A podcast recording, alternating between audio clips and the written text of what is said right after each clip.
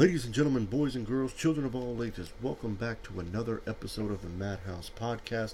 As always, I am your host, Mad Max, and welcome to the Batman series. This is we're going to break down the entire uh, cinematic uh, Batman experience. It's going to be a five-part series, all leading up with Chapter Five being the uh, my overall review of the new Batman uh, movie that comes out this weekend. I know there's special screenings coming out uh, and things like that um, earlier this week. However, we're going to count it all down from chapter one. This first chapter will be about the Tim Burton films, uh, Batman and Batman Returns. Chapter two, which will probably drop tomorrow, will uh, discuss uh, the Joel Schumacher films, uh, Batman Forever and Batman and Robin. Chapter three will be the Dark Knight trilogy. You know, uh, the Christopher Nolan, Christian Bale Batman series, and then chapter four we will cover. Um, uh, Ben Affleck's portrayal as Batman in the DCEU, whether it's uh, Dawn of Justice, uh, Zack Snyder's Justice League, and uh, other interpretations of him uh, throughout the DCEU, including his small role in uh, Suicide Squad. And then, of course, Chapter 5 will be the overall review of the new 2022 Batman film. So, be on the lookout for those episodes when they come out. However, let's go ahead and get things started with chapter one, and we're going to be talking about the Tim Burton Batman film. Uh, Tim Burton's Batman film, uh, the very first one came out in 1989. It stars Michael Keaton, Jack Nicholson, uh, Billy Dee Williams, and um, Kim Basinger, or Bassinger, however you want to say it. And this is basically the typical Batman. Uh, uh, it was something different, you know. It uh, well, I, I don't want to say it was something different because at the time, back in 1989, there had not been a Batman uh, live action film. There had been the the original uh, show of the 1960s with Adam West and Burt Ward and uh, things like that. And I believe there was a uh, Batman live action film up at that point, but it was relatively like maybe three or four. Ep- it was a glorified episode, uh, you know, an hour and a half episode of the old television show. This was a, a much more faithful adaptation to the Batman character. Uh, Michael Keaton plays uh, the uh, billionaire uh, philanthropist known as Bruce Wayne. Jack Nicholson plays Jack Napier, who later on becomes the Joker. Uh, Kim Basinger plays Vicki Vale, and of course Billy Dee Williams plays um, Harvey Dent uh, in this film, it's the or it's not necessarily an origin story. It's more so um, it's more so basically a setup in what is what is now known as the Burton Batman series. Um, because you don't they don't really hit you over the head with the origin of Batman. You know, his parents are killed in Crime Alley by a random person and things like that. And it's basically about how this bad man uh, Jack Napier, played by Nicholson, becomes this much, much more evil man in the form of the Joker. He has the it's basically the origin of the Joker. Basically, he's dropped into a vat of chemicals, becomes the supervillain, and you know here the you know here comes the movie. And um, I think what this movie did was pay was pay homage to a lot of the the origin of the of the comic books of the 1930s and 40s where you know Batman's first encounter with a Joker and things like that. Um, everything about that first film, you know, screams comic book come to life. It's got a psychological thriller type feel to it. It's a great performance from both Jack Nicholson and Michael Keaton. The marketing behind that movie was really good. Now, me personally, I didn't see this movie in the theater because I wasn't born yet.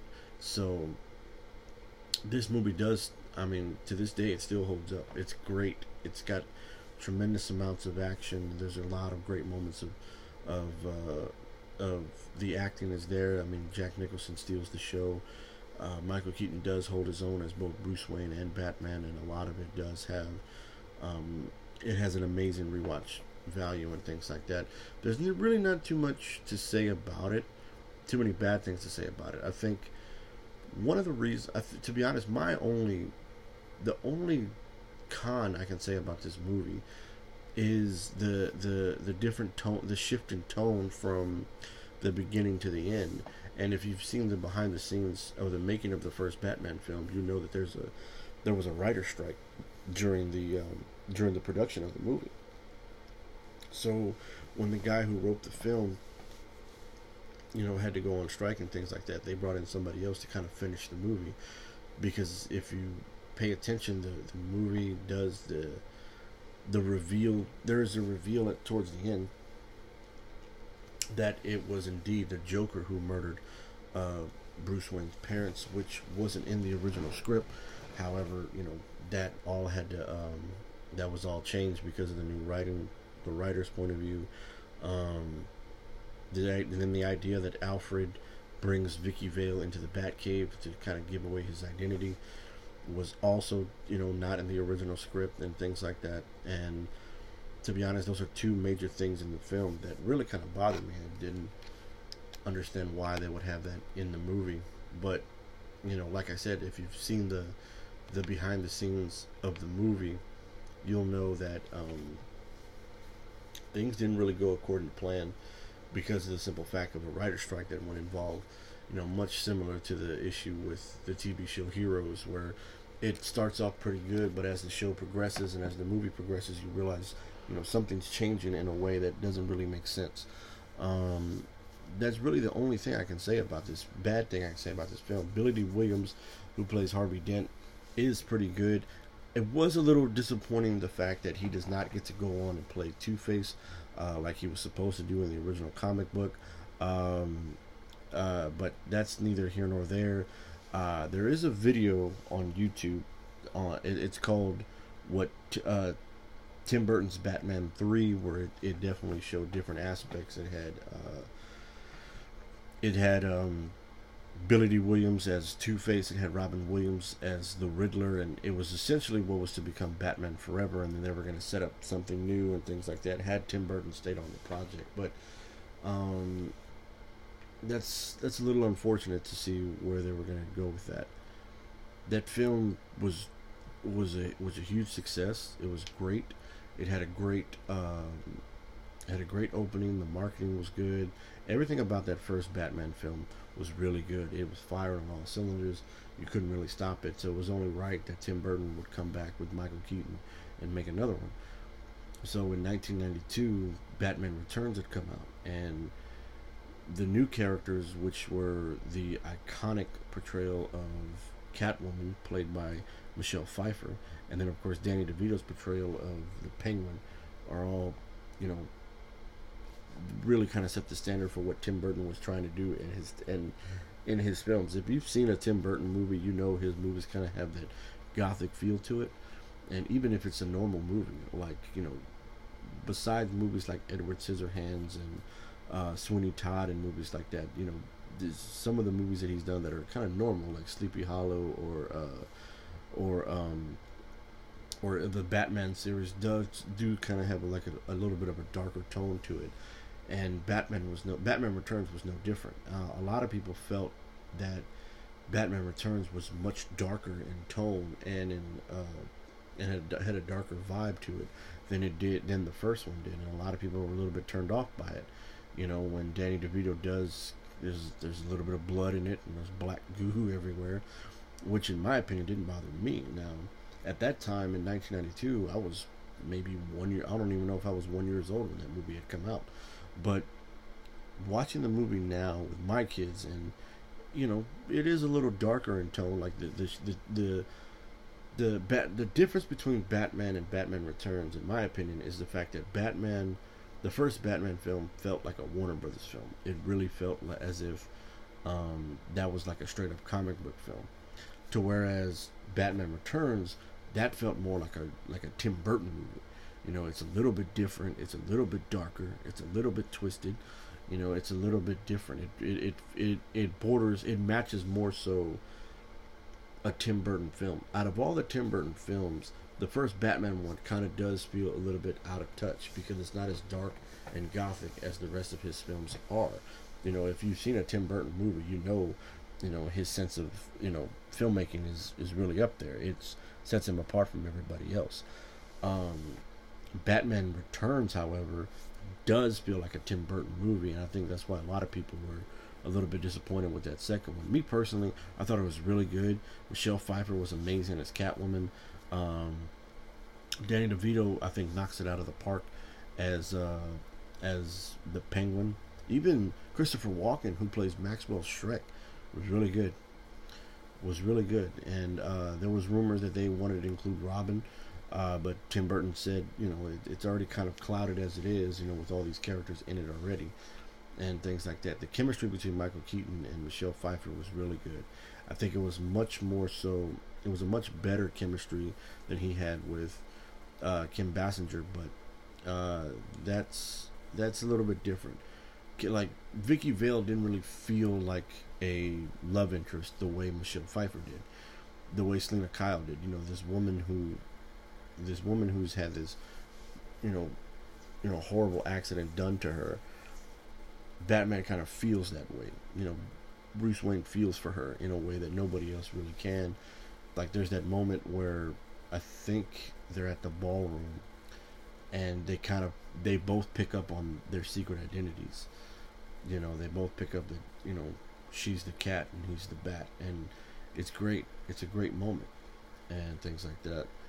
Uh, Danny DeVito has great moments where when he's Oswald Cobblepot, where you genuinely feel sensitive towards him because he is looked at differently in a way that is more so.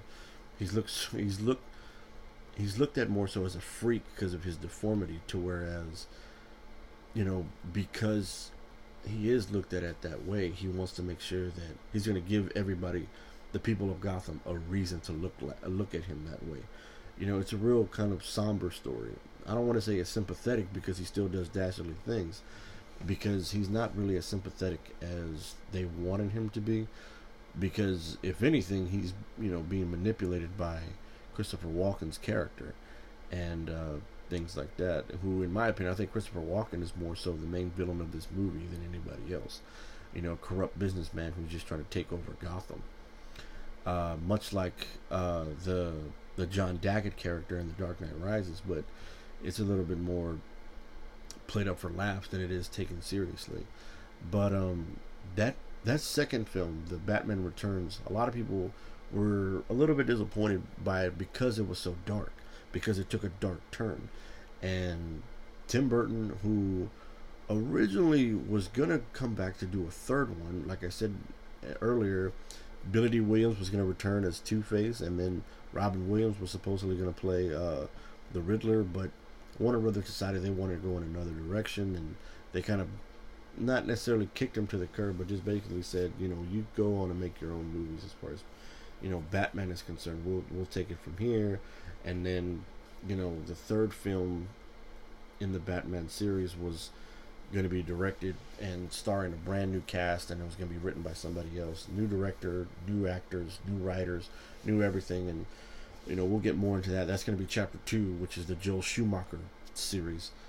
So we'll talk more about that. Um, but anyways, guys, overall Tim Burton's Batman films are the foundation of what Bat of what of what comic book movies could be, both entertaining but yet still faithful to the comic books. Now, Richard Donner's Superman series, because I know he did Superman one and two, had come out in the late '70s, early '80s, to whereas this film came out in the late '80s, the late '80s, early '90s, and th- it was a, it definitely was a game changer because we had Superman, we had um, Superman was the only comic book character that we had, you know, on the big screen, and Warner Brothers decided that you know if it could work with Superman, why couldn't it work with Batman, and things like that. And I mean, it spawned everything, kind of came together. You know, at the turn of this, at the turn of the decade, going into the '90s, you know, it was really kind of coming into fruition that you know you could definitely make these. I think in the early '90s as well,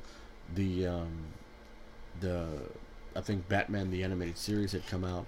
Um, I know the movie Mask of the Phantasm had come out in '95, but by then, you know, Joel Schumacher's films were already either in production or already at the movies at the time. But um, the Tim Burton films really have stood the test of time as because they've kind of you can watch those movies now and yeah they're a little bit they're looked at a little bit kind of cheesy in some way but they're not over the top cheesy like Joel Schumacher's are and um, they they're done in a way that is both nostalgic but also faithful to the comic book.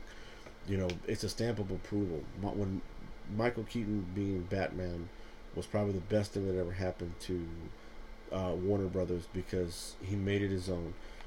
Uh, his performance in Batman One was a little bit kind of, you know, a little bit of the of the of the of the mysterious drifter, you know, almost like a Clint Eastwood film.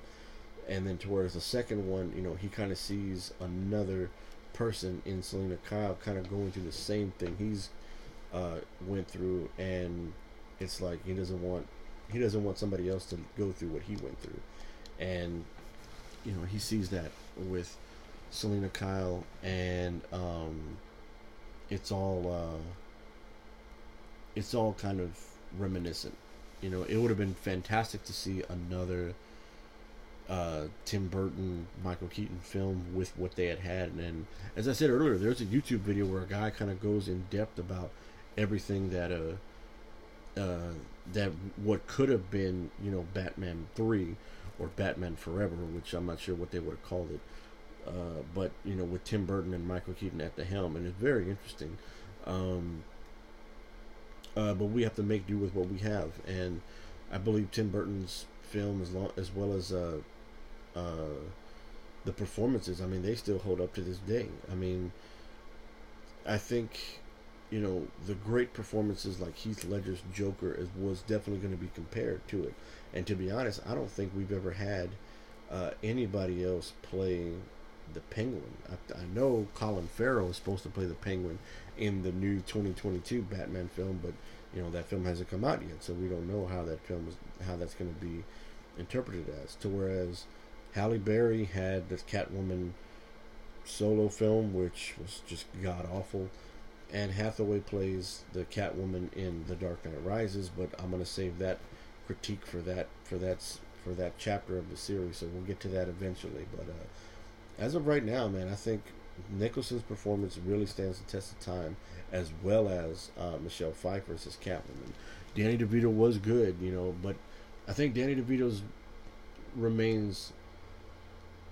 You can't say it stand the test of time because we've never had anybody else play the Penguin in any type of way. I know, I can't remember the guy's name, but the guy that played Oswald Cobblepot in the the the TV show Gotham, that was a really good performance. However, you know, in the later series, it kind of started to dwindle down and become a little bit more of a joke. You didn't really want to take him too seriously, and then you know the whole, you know, yeah, you know what? I don't even want to get into it right now. I'll save that for another day. But um, uh, that's gonna do it for today's episode. Uh, be sure to like and like, subscribe to the podcast on whatever outlet you got us on, whether it's Anchor, Spotify, Apple Podcasts, iHeartRadio, Pandora, Google Play, Odyssey, wherever you get your podcast from. Be sure to hit the like and subscribe to the podcast.